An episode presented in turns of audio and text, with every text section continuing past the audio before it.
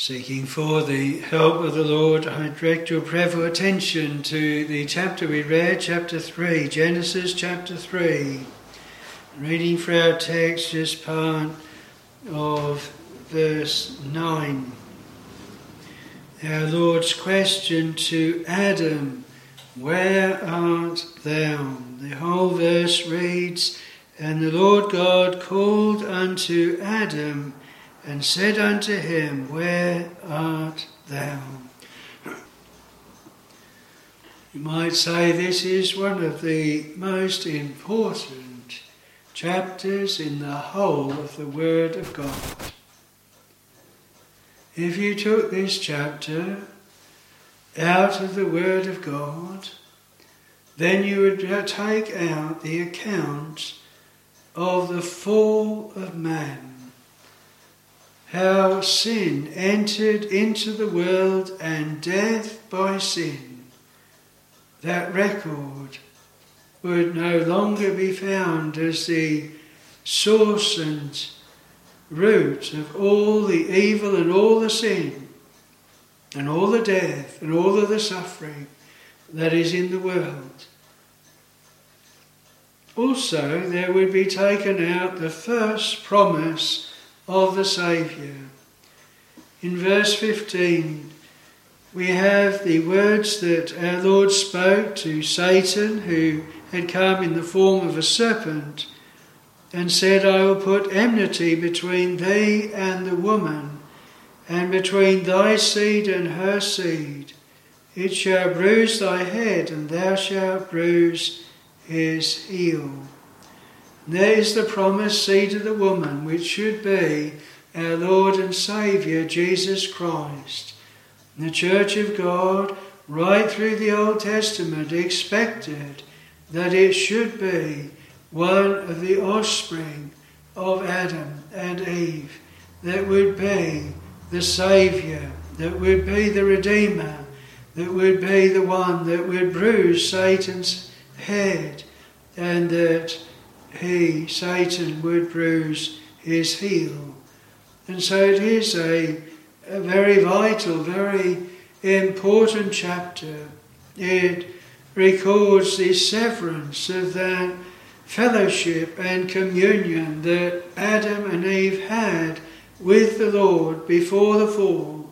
You would remember when God created the earth and created man, he pronounced all things as good but from this chapter, all is not good. Death enters into the world.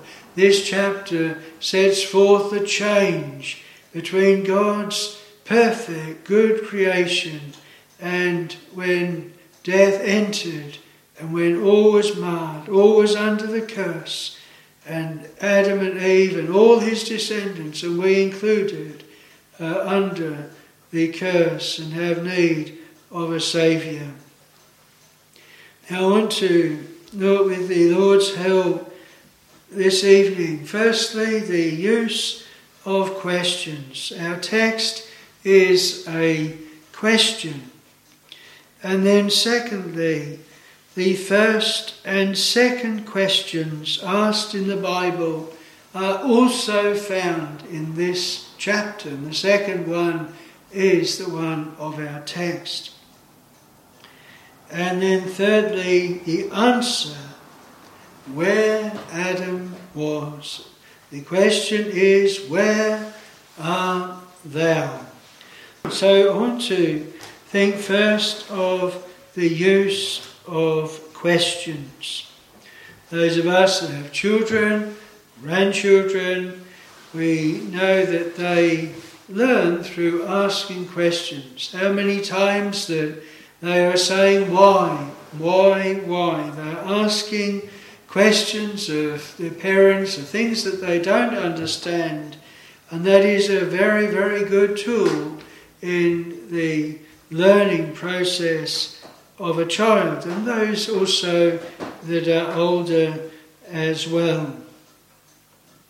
When questions are asked us, it makes us to search us, search ourselves, and to force us to consider how we would answer that question. If we are asked point blank, Are you a Christian? we will be forced to really consider whether we really are a Christian. If we are asked point blank, do you have assurance that when you die, that you will go to heaven? You'd be forced to think and really consider do I have a real warrant?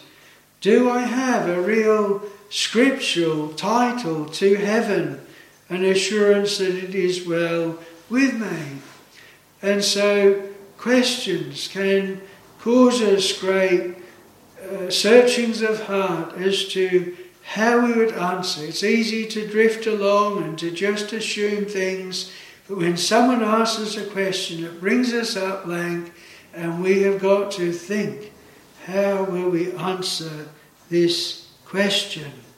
the power of questions is also reflected in our Lord's teaching, and we're seeing that many times the questions may be begun by those who are sorting to, seeking to trip up and to undermine our Lord, to question his authority.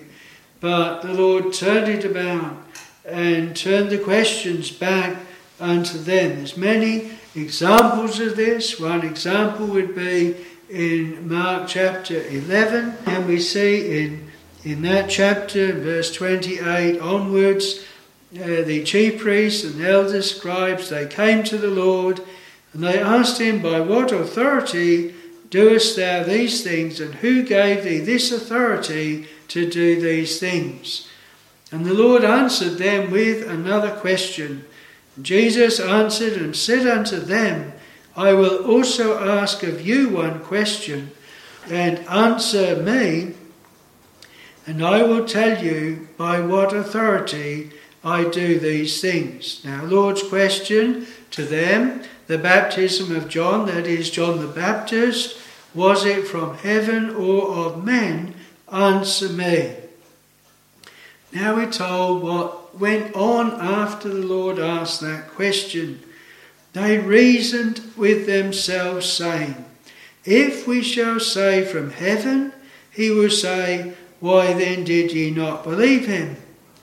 But if ye shall say of men, they feared the people, for all men counted John that he was a prophet indeed. Of course, John clearly pointed out the Lord Jesus Christ as the Lamb of God that taketh away the sin of the world. So they answered and said unto Jesus, We cannot tell. And Jesus answering saith unto them, Neither do I tell you by what authority I do these things. And they were forced then to concede that they could not answer this question. And they were looking at the implications of if they answered one way or if they answered the other way. And so uh, this pattern very often was repeated through our Lord's ministry. The questions are also reflected in the history of the church. The church has always realized the benefit of using catechisms to present questions and then answers to very clearly fasten in the minds of their congregations, their children, and their people the truths of God. Luther's Small Catechism of 1529, then we have the Heidelberg 1563, and also then the Westminster ones of 1648. And even William Gadsby had his own catechism that he used for amongst our churches. So it is a recognized uh, way of teaching and features prominently in the Word of God and in the teaching of the Church of God. And here it is, here in our text. The Lord God called unto Adam and said unto him, Where art thou? Now, secondly, we have the first and second questions that are asked in the Word of God. I always feel it is very profitable in any doctrine, in any teaching, to go back to where it is first mentioned in the Word of God. And of course, in the first three chapters of the Word of God here in Genesis, we have the first mention of many, many of the truths that are then reflected right the way through the Word of God. We have the creation, we have the one day in seven, the Sabbath day, we have the formation of man, the giving of the law, the breaking of the law of God, the giving of the promise of the Saviour, we have marriage, we have uh, the Uh, establishing of all of these truths that are set before us in the Word of God. And so here we have two questions, and a lot can be told us from just thinking of these two questions. First, we have the question asked in verse 1, which is asked by Satan.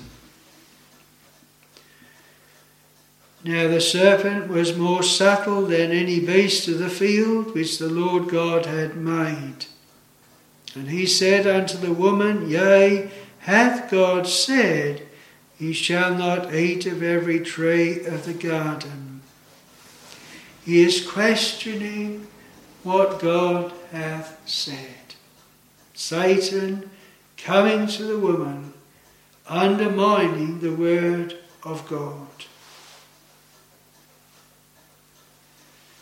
Then we have in our text the second question, where the Lord God is asking the question, calling unto Adam, and said unto him, Where art thou? Now, there's two important things that we need to draw from this and remember really in all of our lives. Satan, he will always question the Word of God. Whatever way it is, whatever law, whatever command, whatever duty, whatever promise, whatever exhortation, he will suggest questioning, undermining it, taking away its authority and its power, and he comes in very subtly, and he does not say very fast that God is a liar, but he comes in a subtle way and poses the question in the mind Hath God said, Ye shall not eat of every tree of the garden? Has he really said that? Is that really a command? Is that really part of the Word of God? Is that God's Word?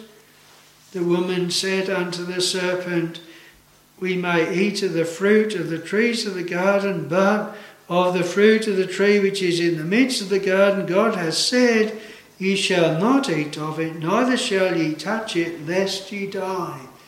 Well, Satan, he knew exactly what God had said, and so he says, Not lest ye die. But then he comes out in the open, and the serpent said unto the woman, Ye shall not surely die. For God doth know that in the day ye eat thereof, then your eyes shall be opened, ye shall be as gods, knowing good and evil. Not only did he question what God had said, but that he also now is saying that there is an ulterior motive why God has held this back from the man and the woman. He does not want them to have their eyes open. He does not want them to be as gods, knowing good and evil. Remember, Adam and Eve at this time were sinless, they were unfallen, they were spiritually alive, they were in fellowship with God. There was nothing in them that would tempt them to sin. They had been created perfect and pure, but with the capability of sinning. They had a free will, and that free will now is being used to follow along with Satan and to question the Word of God, allow the Word of God to be questioned, and God's integrity undermined, and that then led to the fall, led to actions that are wrong.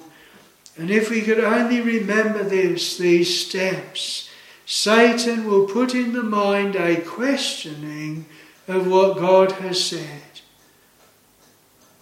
And then he'll insinuate that there is a reason why we should not accept the word as it is set before us.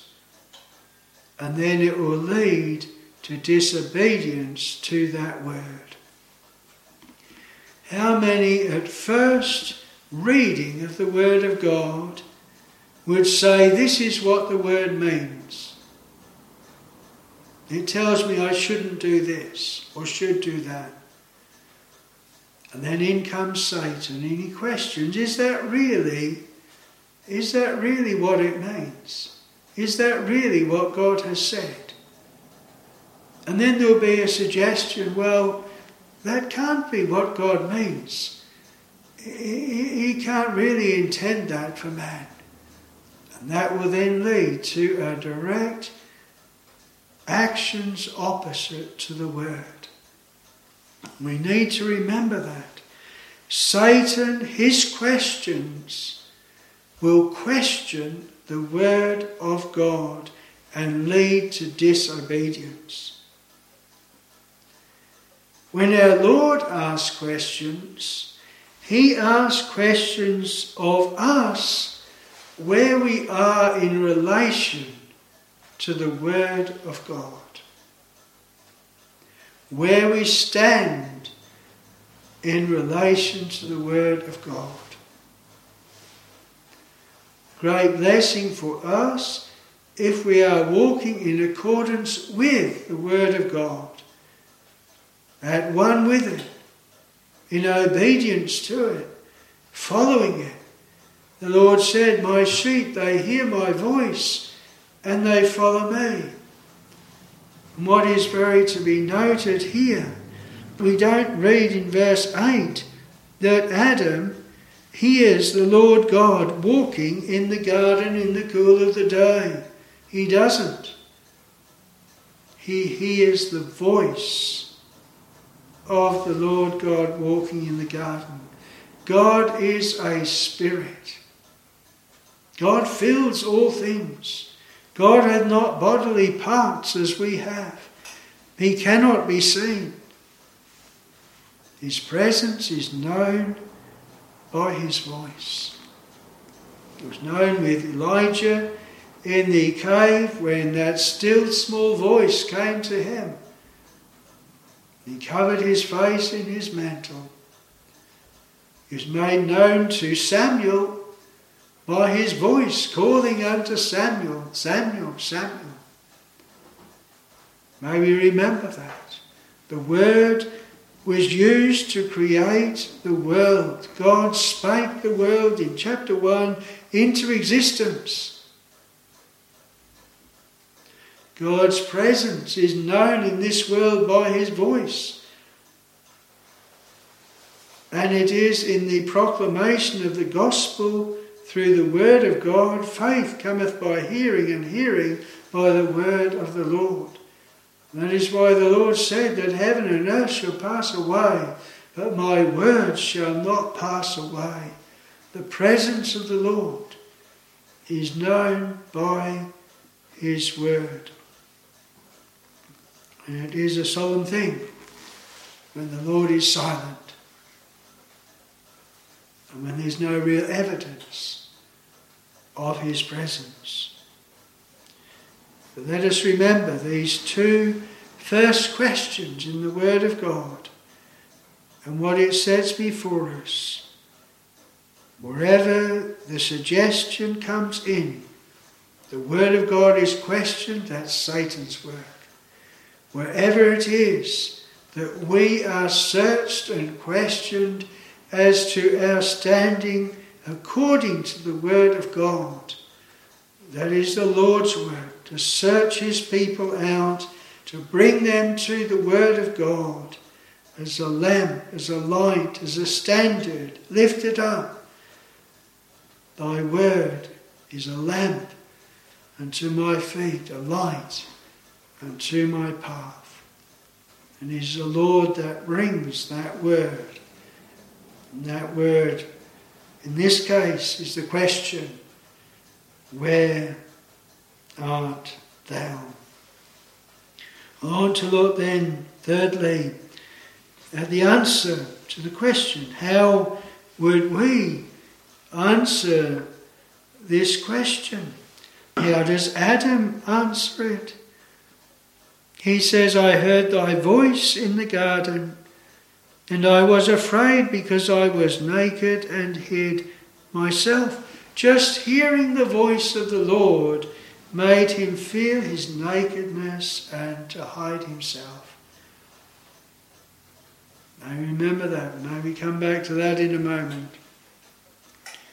Then the Lord asks another question Who told thee that thou wast naked?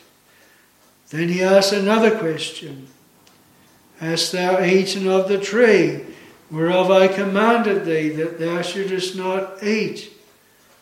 The Lord is using these questions, like we said at the beginning, to force Adam to actually think about what he has done and the effect of what he has done. So, where is Adam? Where the question comes to him, he is hiding, hiding from God. Adam and Eve hid themselves from the presence of the Lord God. One thing it teaches us we can never hide from God. But when God comes, then we will really know our true state and condition and will hide. We read at the end of the world that when the Lord comes with power and great glory in the clouds of heaven, and every eye shall see him, then the multitudes of the earth shall mourn, and they shall call upon the rocks and the hills to hide them from him that sitteth upon the throne. And God says of his people, when they see these things come to pass, look out for your redemption draweth nigh. Their eternal inheritance in heaven is coming. But all of those that have disbelieved his word, rejected his word, those who uh, have sinned and there's been no Saviour, no redemption, those who perhaps have lived their whole life in complete defiance that there is no God and there is no accountability, they will one day have to face God. They will be just like Adam and hide themselves, but then it will be too late. With Adam, it was not too late. And in the day of grace, it is not too late. But when the Lord's voice is heard here, it has this effect first. Adam, he hides himself. He knows he cannot meet God. He cannot face God. He cannot stand before God. This is one of the first effects of sin. It takes away our standing before God. It takes away our strength. It takes away that fellowship and communion that once Adam had. And there is a seeking to hide from the presence of God. Jonah, he thought to run away from God. He couldn't. The psalmist in Psalm 139, he testifies how God is everywhere, and even if he descended into hell, thou art there. From the utmost uh, part of the world, wherever he went, God was there. And yet here is this effect with Adam. He's hiding from God. Maybe it is with us in some aspect, or those that may be joining us online. You are hiding from God. You are seeking to hide from Him. You say, How can I hide from God? You're hiding from His Word. You don't want to hear His Word. You, his Word makes you want to run away from it and hide from it. To be swallowed up in the things of this world or make out you haven't heard it, but you don't want to face with the Word of God. You know, the Lord said that he that is of God cometh to the Word that his deeds may be manifest that they are wrought of God.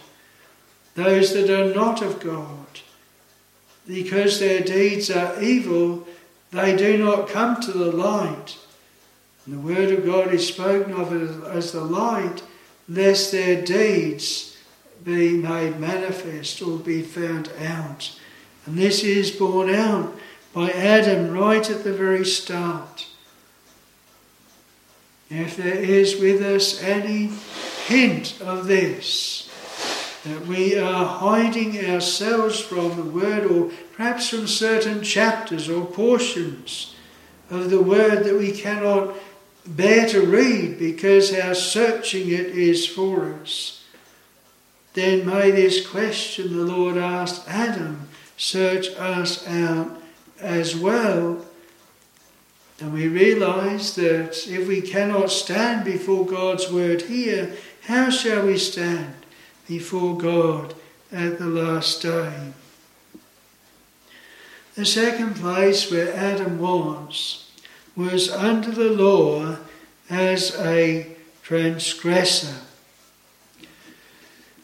The law was given by the Lord concerning this one point that was that they should not eat of the fruit of the tree in the midst of the garden. And that law was broken. Adam now was a transgressor. He had broken the law of God, he had broken the covenant of God. He was therefore a transgressor of the law. Paul, in writing to Romans, is very clear that all have sinned and come short of the glory of God. All have sinned. There's none righteous, no, not one. That the fall has come upon all men.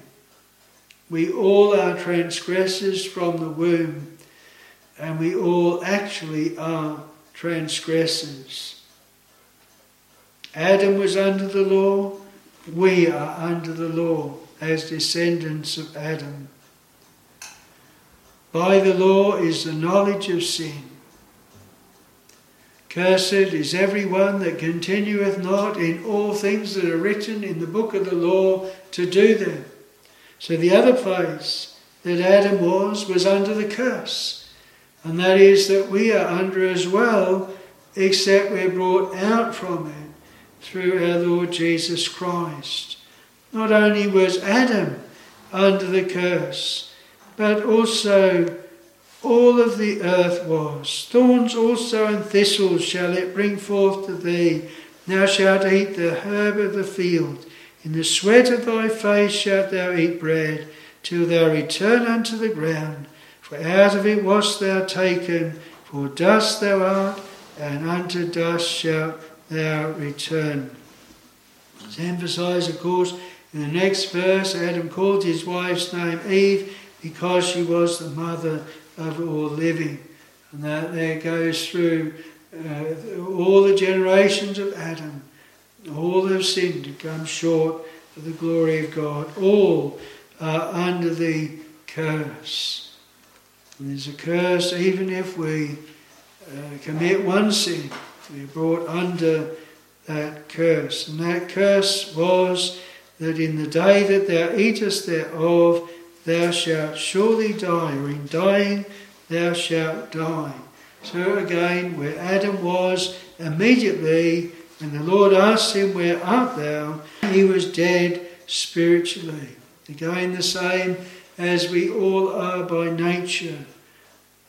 Still, we are in the image of God in one sense. We are rational creatures.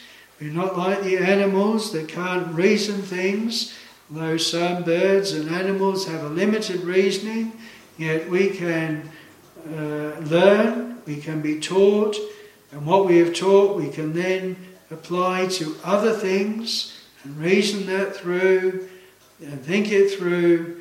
We are put in the pinnacle of God's creation to have dominion over all of His creation, and that still applies.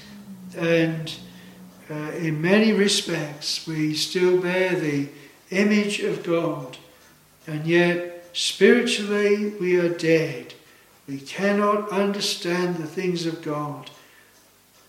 The natural man receiveth not the things of God, neither can he know them, because they are spiritually discerned. We need to remember that. That was immediate with Adam. We need a new birth. We need to be born again. We need to be spiritually born. The natural man looks upon the things of God, the Word of God, as foolishness. He cannot understand it. He cannot enter into it. That is how he is dead spiritually. But then naturally, in dying thou shalt die. If we only turn just a few chapters along, chapter 5, we read, This is the book of the generations of Adam. In the day that God created man, in the likeness of God made he him, male and female created he them, not the confusion of male and female that has been brought into the world today, that is Satan's work. Male and female created he them, and blessed them, and called their name Adam as a surname in the day when they were created. But then we have the list of all the generations right through to Noah, 1640 years, generations. And they lived many years, 800 years, 900 years. But right the way through this chapter we read, and he died, and he died. Constantly, however long they lived. And that is the pattern right through this world's history. There's no man that liveth that shall not see death. Only at the very last time when God comes again, then those that are alive at that time, instead of dying in the natural way, those of God's people shall be caught up to be with Him in the air, and those that are not to be uh, brought before the judgment day and then banished to hell ever after. It is evident in this world that there is sickness, and sickness leads to death, and death is all about us, a solemn reminder of the sentence that was brought on Adam and follows right through his race. There's no other way of which there is a reason for death in this world. God gives it, God tells us the reason for it. God also tells us how this world is so wonderful and the creation, still, though marred by sin, is still a wonderful creation by design, design of a maker who is infinitely wiser than what we are. So Adam was dead spiritually and he was dying naturally. And yet, where was he? He was still in the land of the living. Adam was not cut off straight away. And that lengthening of days, that time, was the blessing. That was the case when Jonah was sent to Nineveh, and he said that 40 days that Nineveh shall be destroyed. in a way, there was no gospel there. There was no good news. But the good news was it was not immediately destroyed. There was given 40 days a day, a time of testing. And the day in which Adam lived and the day in which we live are days of grace. They are days that God has given to man upon earth to hear the word of the Lord, to believe on the Lord Jesus Christ and be saved, to know the saving grace of God. And so Adam, he was in the land of the living, and you and I are still in the land of the living. We are still not banished eternally. We still hear the word of God. We still are in the day of God's grace and mercy. And so then we have in the seventh place Adam under the searching word of God. God comes with his question, Where art thou? God could have been silent to him, but he wasn't. And this is a great blessing that you and I should be under the Word of God. Just a few verses on from where the Lord had said this and questioned Adam, Where art thou? Then the Lord speaks the words of the promise that we spoke about before in verse 15 the promise of the Saviour, not even spoken to Adam, but spoken to Satan, and Adam listened on. What a ray of hope this is for everyone that hears the word of God that convicts them as a sinner and that causes them to hide from God, that hears the word of God and they are brought in as guilty under the curse, under the sentence of death, and yet in the land of the living, and by and by, they hear the promise of the Saviour. We read in Hebrews 11 where there are the list of those that go right from Abel right uh, through all of the prophets, the Old Testament saints, those that lived and died by faith. And all of them, they confessed that they were strangers and pilgrims in the earth.